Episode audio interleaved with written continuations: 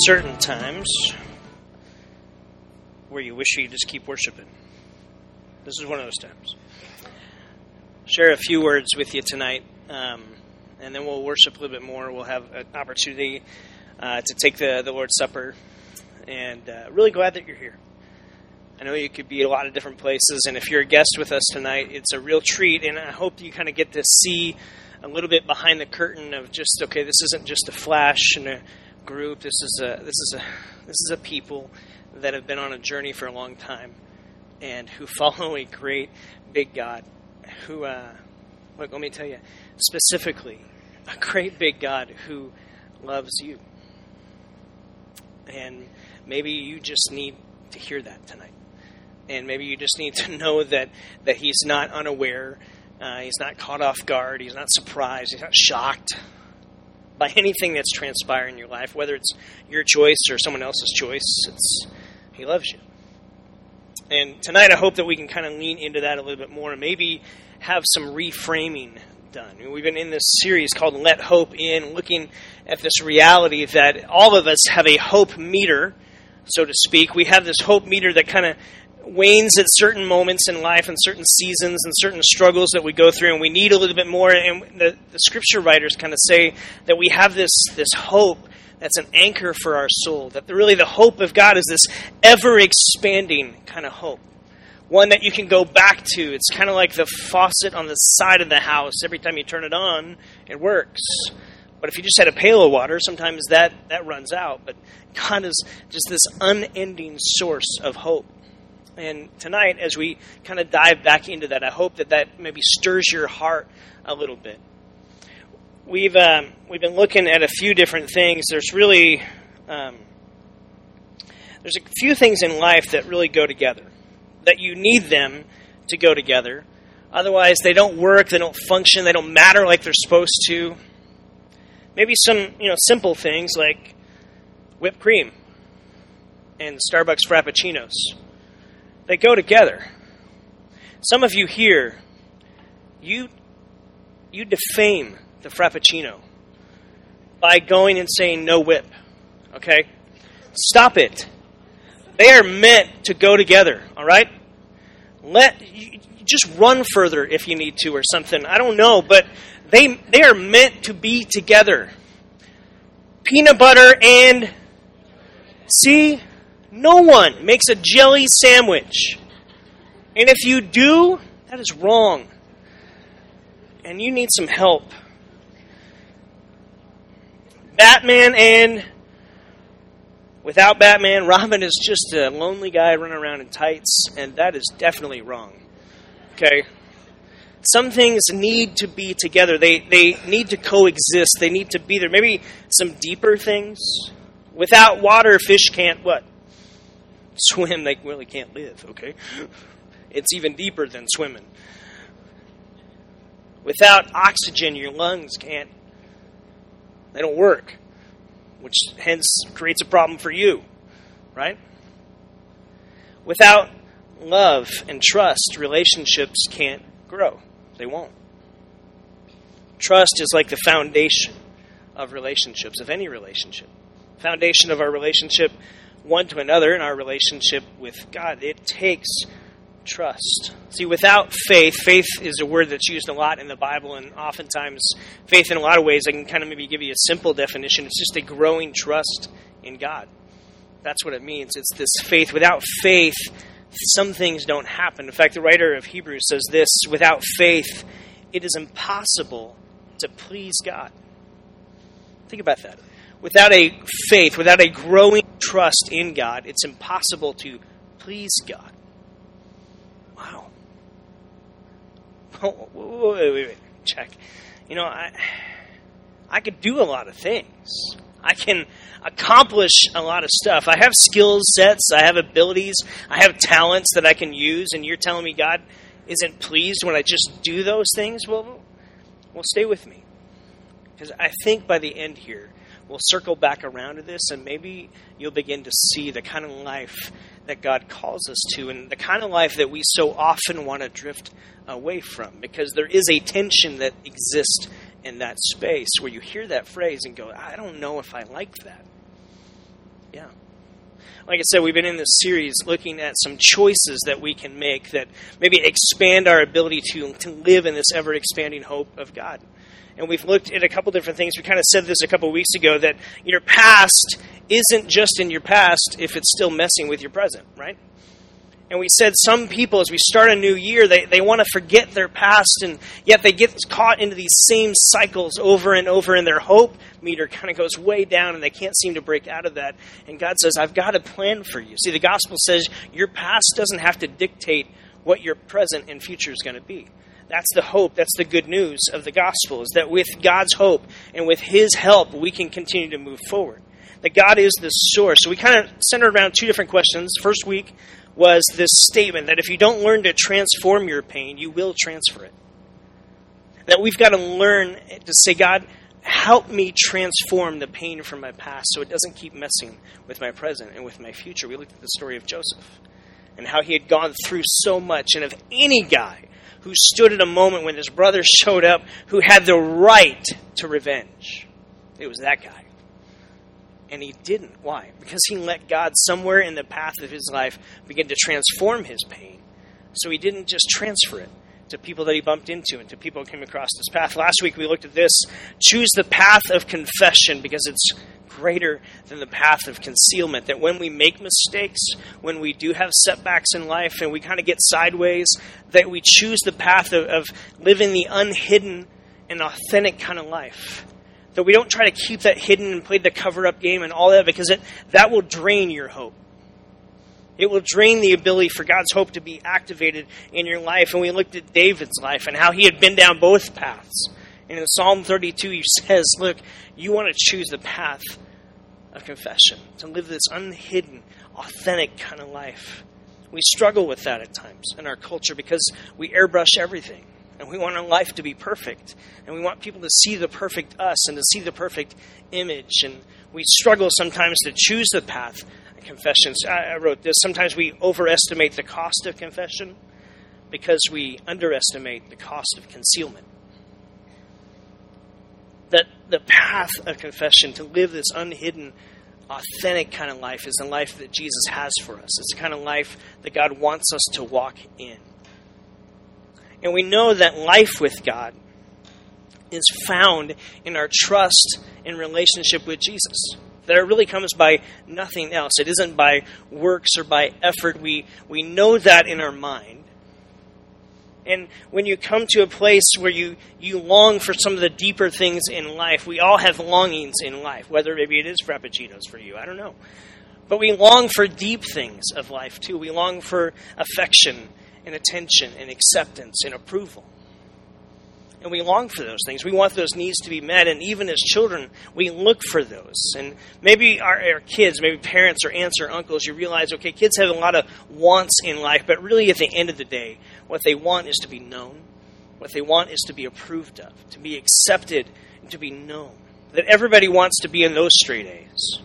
They want those as a part of their life, and every child has those needs. And often, as we grow up, we don't outgrow those needs.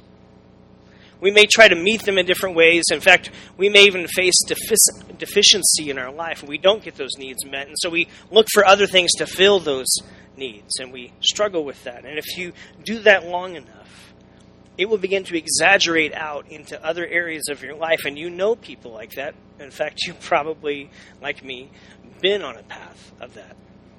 That at certain moments, it begins to even affect how you see God. A.W. Tozer is a uh, scholar. He wrote these words. He said, What comes into our minds when we think about God is the most important thing about us. That our concept, our understanding of God that we find in the scriptures, it needs to be this foundation of our life. Because what we think about God impacts how we perceive and how we uh, interact with God, how we look at spiritual matters, and how we approach our spiritual journey. Is God a God that we can trust? Is He a God that we can know? Is He a God that knows us? Is He good? Or is He maybe like some of your dads or moms or aunts or uncles that you were never quite good enough? And so you had to work for it. And you longed for attention and approval and you tried everything to find it. and still kept up coming up empty. And so you dedicated yourself to working harder and working harder and trying your best to hear, well done. And maybe it still eludes you. See, what you think about God, what comes into your mind, is the most important thing about you. How you picture God and how you begin to see in Scripture the kind of God He is, and to have it begin to replace maybe some of the, the mis the misconceptions and the misperceptions that are part of maybe your past. That because of those misperceptions, sometimes they begin to fade and change how we pursue our present and our future. And it actually gets us into the cycle of things. And trusting versus trying is a tension that we have to manage. And so often we want to go one way, and yet the scriptures call us to a different path. And so the choice that we have to navigate is this choosing to trust God rather than trying just to work hard enough to please God. You will have that path, that bent, that thought pattern, that leaning one way or the other as you come to faith. Now we know we all start in faith the same way. It's by grace that you've been saved through faith. It's a gift of God, not by works, so that no one can boast about it. We all come to a saving faith in God through Jesus, period. That's it. That's what the Bible makes really clear. But it's sometimes right at that moment is when we find life in God, we begin to try to figure out life with God. How do I do this?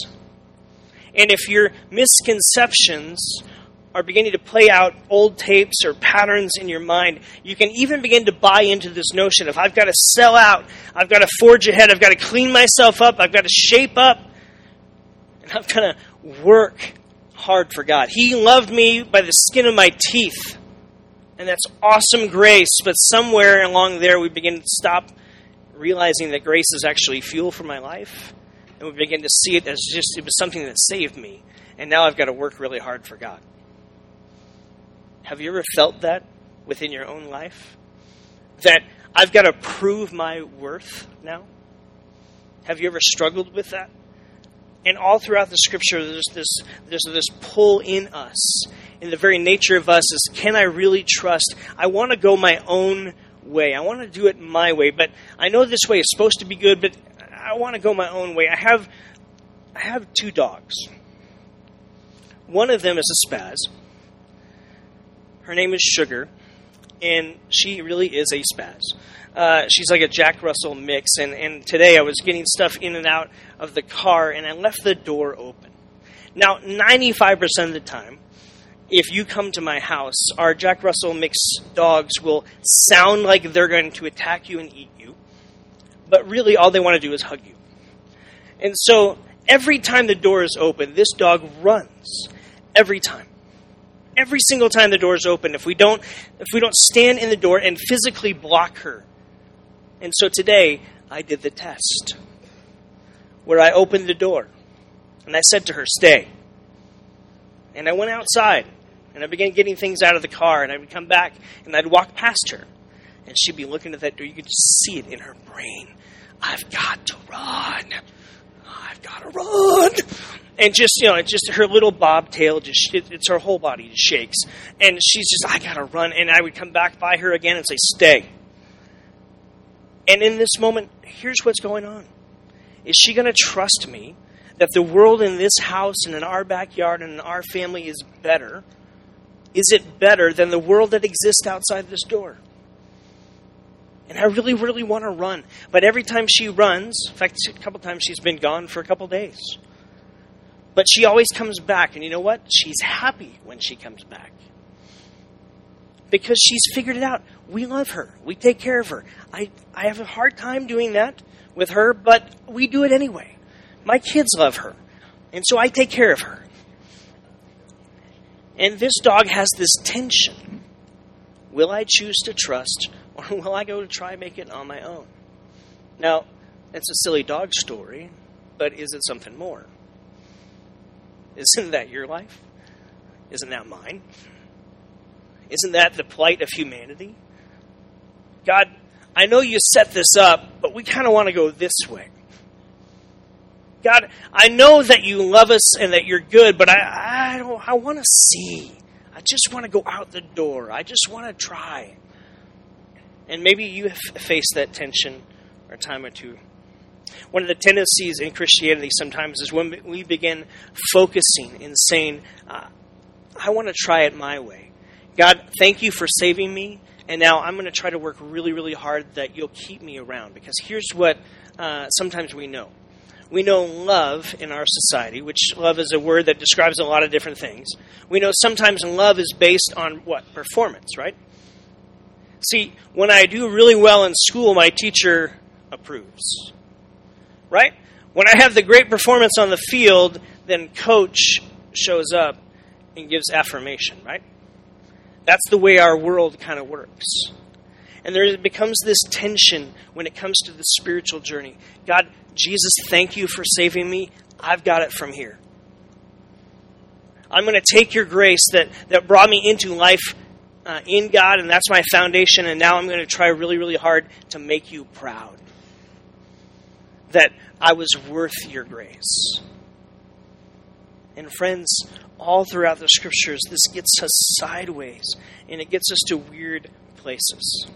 Sure, your grace saved me, but now it's up to my effort that you'll keep me around and you won't abandon me like someone else. Do you hear how ungrace filled that even sounds when you say it out loud? How hopeless that really is? Because you probably know yourself, like I know myself, and I know I would fail at that. That I couldn't do enough. The Gospels make it clear that Jesus didn't want to just simply call us to edit our behavior or to have this sin management issue where we just kind of do behavior modification. He wants to change our hearts. We didn't just have a virus or a bug inside us causing us to make mistakes and malfunctions. We were dead in our sins. And we needed new life. We didn't need a rebooting, we needed resurrection. And Jesus says, You not only need a resurrection to have life in God, but you need my grace to have life with God. And so, would you just stay connected to me? Would you just trust me? Would you just lean on this and forget trying all the ways to make me pleased in you? I'm already pleased in you. Would you just live in partnership with me now? See, without faith, without this growing trust in God, it's impossible to please God. The writer goes on, because anyone who comes to him must believe that he exists and that he rewards those who earnestly seek him. That God rewards those who look to him. Trusting God is what pleases God. When I just live and say, God, today, I trust you with this day, this season, this adventure this month, this week, I trust you with this. Would you help me to live in you? Would you help me to make trust this core part of our relationship? Because trust is a core reality of every relationship. And trust is never stagnant, it's either increasing or it's decreasing. True? It never stays the same because relationships don't stay the same. There, there's ebbs and flows to them.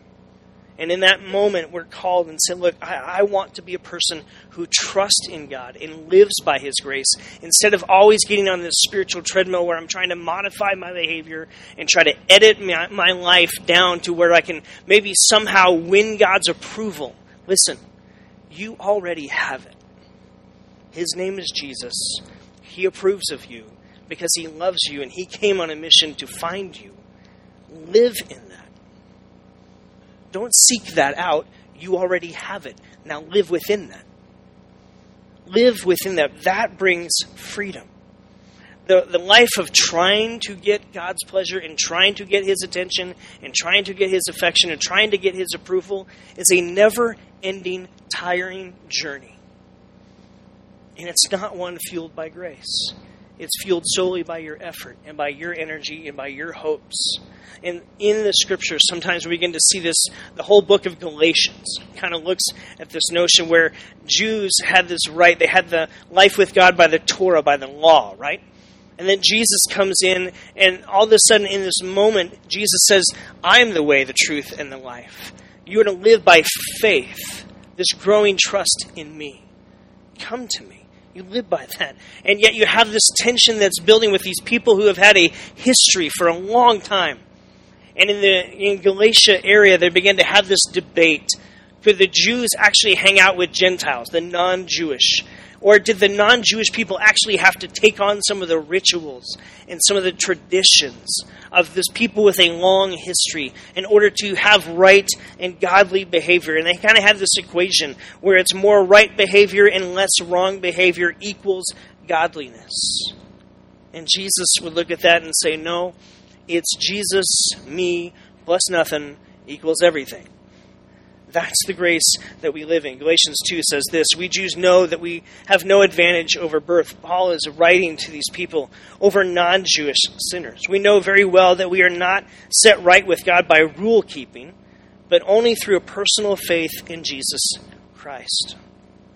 It's not by trying to keep these rules. It's not by Jesus and his grace to save me, and now I've got to do all these other things in order to live this life that God calls me to. Jesus kind of made it clear when he talked about this in John chapter 15. Maybe this is the passage I would love for you to wrestle with this week. And in John 15, Jesus says, Look, there's a pattern, there's a, a, a bent of the human heart that I want you to fight against. I know he's saying to his early followers, I know everything within you is going to be, I want to go try to win God's more approval. I want to go try to win another level of affection. I want to go try to, to make you proud in everything that I do. And Jesus says, I just want you to learn to trust. Because as you trust, that's what pleases me. And we'll do all those adventures, but I want to do them together. Not you out on your own trying to do it. I want to do it together. And so Jesus has these words He says, I am the true vine my Father is the gardener. He cuts off every branch in me that does not bear fruit, while every branch that does bear fruit, he prunes so it'll bear even more fruit. That there's this active process going on. Verse 3 You are already clean because the word I speak to you. Here's the verse. Verse 4 Remain in me, and I will remain in you. No branch can bear fruit uh, by itself, it must remain in the vine. Neither can you bear fruit unless you remain in me. Remain in me. Trust, abide, dwell be present. Stay with me. Keep trusting me, is the essence of what he's saying in John 15. Don't live a life where you just try really, really, really hard. I want you to live a life where you just trust really, really well. And as you trust me really, really well, we're going to have adventures. And we're going to do this in partnership. Trusting in God is restful trying for God, you'll be restless.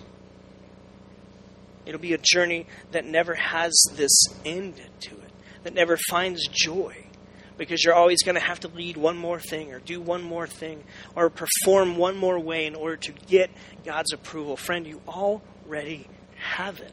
That's the gospel. You didn't do anything to get it, it's just a gift given to you.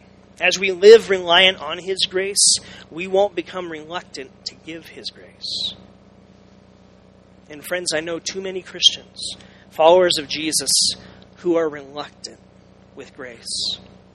You know why? I think it comes back to this trust issue. I think they're stuck in a pattern of trying really, really hard to be godly, to beat their sin to, to conquer the, the demons that haunt them, to, to conquer their past, and to prove that they overcame. And here's what I want to say to you what Jesus would say remain in me. That's how you overcome. Trust me. I'll empower you to get past the roadblock or the habit that you can't seem to break free from. Trust me. And as you lean into my love, you'll become a person who's not only saved by grace, but you're fueled by grace on your Mondays and on your Tuesdays. People who continually depend on the grace of God will continually be dispensers of His grace. The central issue in the faith of being a follower of Jesus is about trust. Who are you going to trust? Yourself or God? Can I be really uh, honest? This last year has been a, an incredible year and in all outside, you know, looking things, it's been an amazing journey. But I got to tell you, um, This has been one of the hardest years for me personally. And here's why. Prepping for this sermon, here's what I discovered. Um, I'm a guy who likes to try. And I've lived a lot of my life trying to prove to God that I love Him and trying to win His approval and attention back. And what hit me is, uh, dummy, you already have it. Um, I, I couldn't love you anymore. And I know that's something I say and it's something I preach, but it's not something that grips your heart until it grips your heart. And in in this last year, it has been a journey of trust. You know, we tried really, really hard uh, to move us to Midtown in the in the spring of this last year, and we tried everything we could. In fact, I remember standing in a kitchen of a house that we were looking to rent. I texted Brian this week. Uh, we stood in the kitchen of the house we were going to rent. This was going to be our office, our headquarters, our great place. And we called the realtor, and in 30 minutes before we called, someone had already put in an offer. So I doubled it. And we said to the realtor, we'll double the first month payment right now and take it. And we got a phone call back, no, we got to honor the process. And I remember driving home going, God, I don't get it. Like, here's where we're trying to go. This is close to that. And we had things we thought were already lined up. And then in the midst of that whole process, everything came down like a house of cards. And I texted Brian this week and said, Man, I'm glad that God's grace is bigger than my stupidity. Man, I'm glad that I just need to learn to trust that He's in the midst of this. So, friends, this tension is real.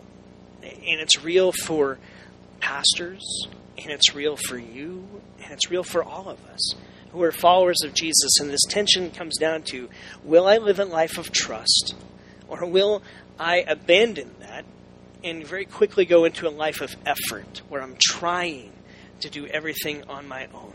And Jesus says, Would you just trust me? Would you abide in me? Because here, you know what? We're going to have adventures, but I'd rather have those with you than you just out on your own doing your own thing. In fact, it's actually more fun when I'm a part of it. And that's the joy of this moment. That's the joy of having a partnership with, with other churches and other pastors who are a part of the story that's building and developing here, is because we're learning how to trust. And it's a central, central issue. That all throughout the scriptures, there's this call Will you trust? Trying to live for God's acceptance and love leads to slavery. But trusting and living from God's acceptance and love is freedom. That's why we come and take communion. That's why we remember in a moment that as we sing a song and as we lean into communion, remember that Jesus came not just to give me life in God, but to actually help fuel my life with God. That as I trust Him, I get to remember that it's His life and it's His death and it's His resurrection that not only saved me, but now fuels me forward. And so, in a moment, you're going to have an opportunity to take communion on the left and on the right here, and we're going to engage in a worship song, and we'll end here in in a few moments. And if, as a follower of Jesus, if you want to take a moment just to kind of remember his life and his death and his resurrection that said, hey, trust me. That's what we remember in the moment of communion, is I'm trusting that it's, it's God's grace, and it's only God's grace that gives me life to the full, that leads me forward into adventures. And it's what I remember as I take that bread and as I take that cup. And we've got uh, little baskets where you could dispose of the cups afterwards on the tables there. And so I'm going to invite you, and just invite you to pray along with me as our worship team comes. And as we lean into this final song, to maybe make this an anthem or a prayer for you. God, we want to be a people that figure out and refigure out and learn and relearn what does it mean to trust. God, I pray for our friends gathered here tonight, for each one of us. There's going to be those moments in this week where we're going to want to try really hard And you're going to call us to choose trust. You're going to call us to a moment of saying, Do you trust me? And, and that may be a scary moment for us. But Father, would you help us to choose to live in the, the bent and in the pattern and in the behavior of trusting you? That your grace is not only grace to save me, but it's grace to fuel me in my everyday decisions, in the moments that come before me. That we would be a people that live a lifestyle of trust, knowing that that's always fluctuating. It's either increasing or decreasing. Help us to be a people this week that put that on the increase, that our faith and our trust is growing in you. Father, we remember Jesus' life and his, his death and his resurrection that gives us a resurrected life and the possibility of life in you and life with you. So as we partake in communion, would you meet us in this moment, in this song? Would you nudge us for our next step with you and the adventure with you. Help us to abide in you this week.